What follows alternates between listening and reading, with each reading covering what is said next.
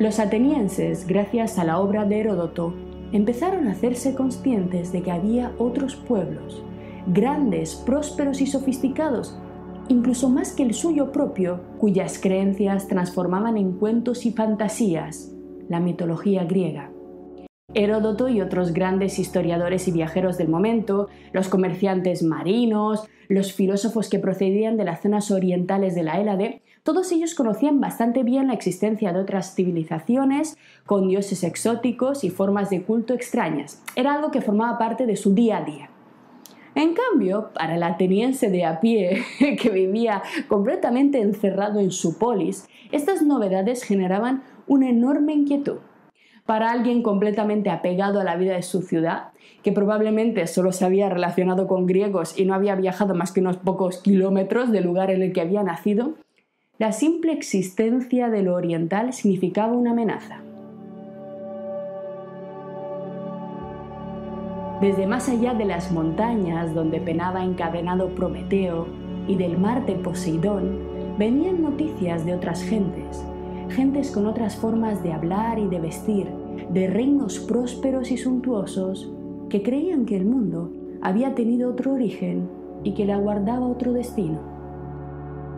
Más allá del mar y las montañas vivían hombres poderosos, dueños de miles de esclavos, concubinas y eunucos, dueños de enormes ejércitos que ignoraban la existencia de Zeus y Afrodita, pero codiciaban las riquezas del Mediterráneo. Así que todas estas novedades, aunque eran muy atractivas y el libro de Heródoto se leyó sin parar, generaban mucha angustia para un pueblo como el de los atenienses. Así que volvamos un momento a nuestro fragmento y fijémonos en otra cosa. Como acabamos de ver hace solo un momento, Heródoto está totalmente sorprendido de que los persas no solo no construyan templos y estatuas, sino que además tachen de locos a los que sí lo hacen.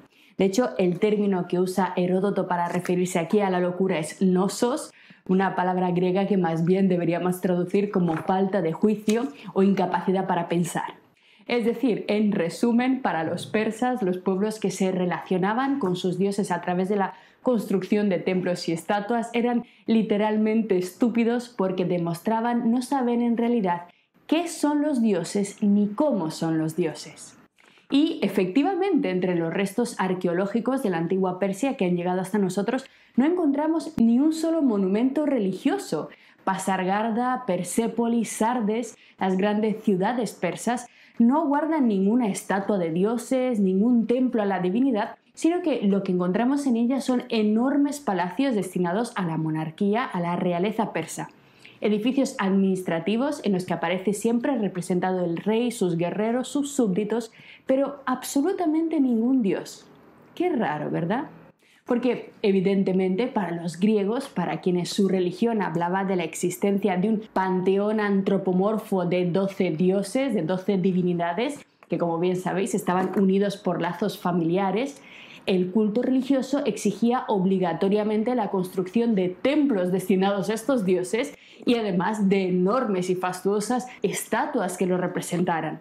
De hecho, como sabéis, el culmen del arte griego, el clasicismo por el que hoy todavía los admiramos, se alcanzó precisamente por la rivalidad entre las polis griegas obsesionadas por construir el templo más grande, el más fastuoso, el mejor templo a su divinidad patrona. La cerámica griega, la arquitectura griega, la, estatuaria griega, todo se construía en honor de los dioses y de sus hazañas, cantadas en los versos de Homero y Hesíodo.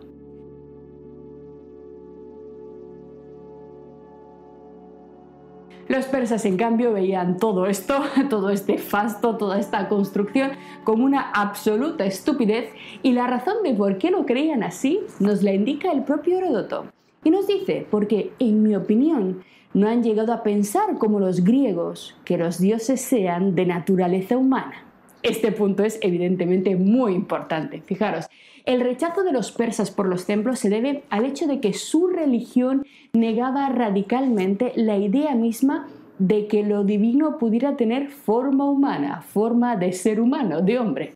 Como veremos detenidamente un poco más adelante las sesiones dedicadas al estudio del zoroastrismo maddeísta, que es la religión persa principal, los dioses de los persas eran entidades esencialmente abstractas, trascendentes, incorpóreas y por ello, consecuentemente, imposibles de representar. Para los persas no tenía ningún sentido hacerles estatuas, hacerles casas, porque no era posible concebir cuál era la forma de estos dioses, ni tampoco, por supuesto, pretender que fueran a vivir allí para poder, de algún modo, eh, rendirles culto más de cerca. La naturaleza, según los persas, era el escenario del culto a los dioses. Y la obra humana, el quehacer diario, el actuar diario del ser humano, era el único medio para poder hacerse con su favor. Es decir, tampoco se podía hacer la pelota a los dioses construyéndoles estatuas de oro y marfil de 12 metros, como si hacían los griegos. Lo veremos todo esto con un poco más detalle en las siguientes sesiones. De momento, en lo que quiero que nos centremos es un punto muy importante, un punto muy interesante para que podamos comprender poco a poco cómo se fue construyendo la filosofía clásica. Fijaros, porque este debate, la cuestión sobre la figura, sobre la forma de los dioses, sobre la naturaleza de los dioses, implicó el resurgimiento en Atenas de una cuestión que ya es vieja para nosotros, que ya hemos visto desarrollarse y encontrar eco en el pensamiento presocrático. Como todos recordáis, ninguno de los filósofos arcaicos había dado cabida en sus teorías sobre la naturaleza, en sus teorías físicas, a los relatos míticos tradicionales. Ninguna de las historias de héroes, monstruos y dioses estaba incluida en la descripción de los mecanismos de la naturaleza de los filósofos arcaicos. Incluso los dos más religiosos, los más espirituales, Pitágoras y Parménides, ofrecieron definiciones de la divinidad completamente incompatibles con el panteón olímpico. Desde su más temprana infancia, la filosofía adoptó una actitud crítica, incrédula y completamente desafiante respecto a la religión tradicional. Actitud, y aquí muy atentos, una actitud que a lo largo del siglo V le daría enormes problemas, culminando, como todos bien sabéis, con la muerte de Sócrates, que va a ser de hecho uno de los puntos centrales de nuestro curso. Pero antes del periodo clásico, antes de llegar a eso, la prueba más clara de esta postura, de esta visión crítica de la filosofía con la antropomorfización de la divinidad, la hallamos en uno de los presocráticos más desconocidos, Genófanes de Colofón. Y sí, es un presocrático que tenéis razón, no hemos estudiado en nuestros cursos anteriores. Me diréis, oye Ana, si es tan importante, ¿por qué no lo hemos visto? Tengo una razón, tengo una excusa. Lo que ocurre es que de Genófanes solamente conservamos unos cuatro, seis fragmentos, frases muy desconectadas, completamente inconexas, pequeñas anotaciones que hacen completamente imposible reconstruir coherentemente su teoría. Así que mm, simplemente normalmente se queda en el tintero y no se suele analizar. Pero, pero, de lo poco que ha llegado hasta nosotros de Genófanes de Colofón, es uno de los fragmentos más largos y además está dedicado precisamente a esta cuestión. Atentos a lo que nos dice Genófanes. Los mortales se creen que los dioses han nacido y que tienen la misma voz, vestimenta y figura humana que ellos.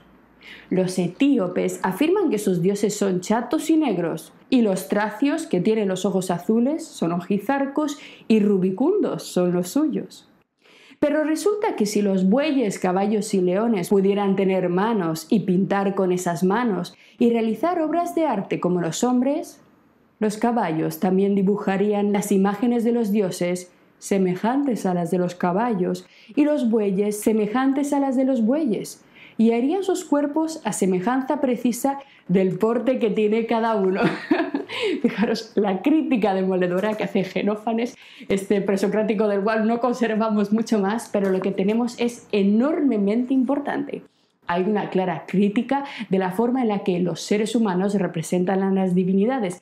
Y en esa crítica, curiosamente, estaban también enmarcados los persas que consideraban una absoluta estupidez, una tontería, imaginarse a la divinidad con forma de persona. El contacto cultural, la mezcla de gentes, los frutos de la relación pacífica, así como los conflictos se revelan, por tanto, como uno de los catalizadores más potentes de la duda y de la evolución del pensamiento racional. La ruptura del aislamiento etnocéntrico de Grecia, lo empezamos ya a comprender, favoreció claramente el surgimiento de debates con una importancia invaluable para el futuro de la humanidad. El relativismo, por tanto, hizo su aparición en Grecia y lo hizo inicialmente vinculado al problema de los dioses, pasando solo más tarde a contagiarse a cuestiones epistemológicas y políticas. En este sentido podemos ver aquí mismo el primer punto en el que el contacto con los persas resultó absolutamente crucial para el desarrollo de la filosofía clásica. Esta secuencia cronológica en la que tomamos como criterio los efectos del relativismo sobre la filosofía nos permite hablar de la existencia de dos etapas en la historia de la filosofía clásica. Por un lado, en primer lugar, una primera etapa, una primera fase de demolición, una etapa completamente crítica protagonizada por los sofistas y Sócrates.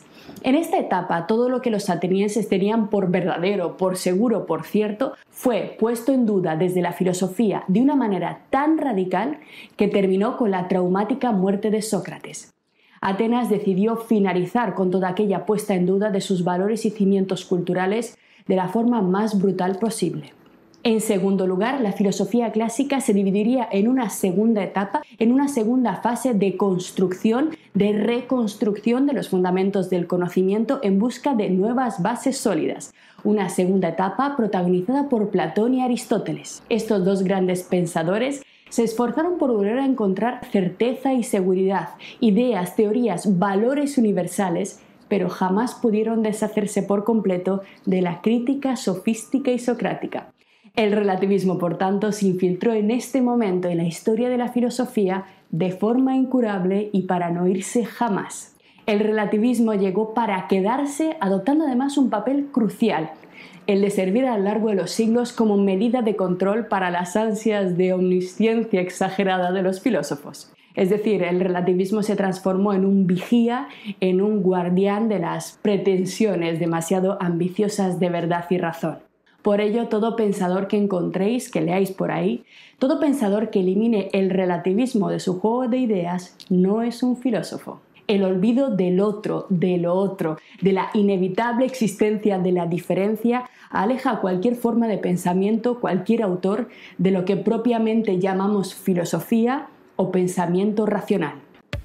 Lo que acabas de ver es solo un pequeño fragmento de nuestro curso. Si quieres disfrutarlo en su totalidad y descubrir muchos otros cursos, también de historia de la ciencia y de historia del arte, visita nuestra web anaminecam.com. Y recuerda, este proyecto solo es posible gracias a nuestro programa de microfinanciación. Si quieres apoyarnos, conviértete en uno de nuestros micromecenas en Patreon.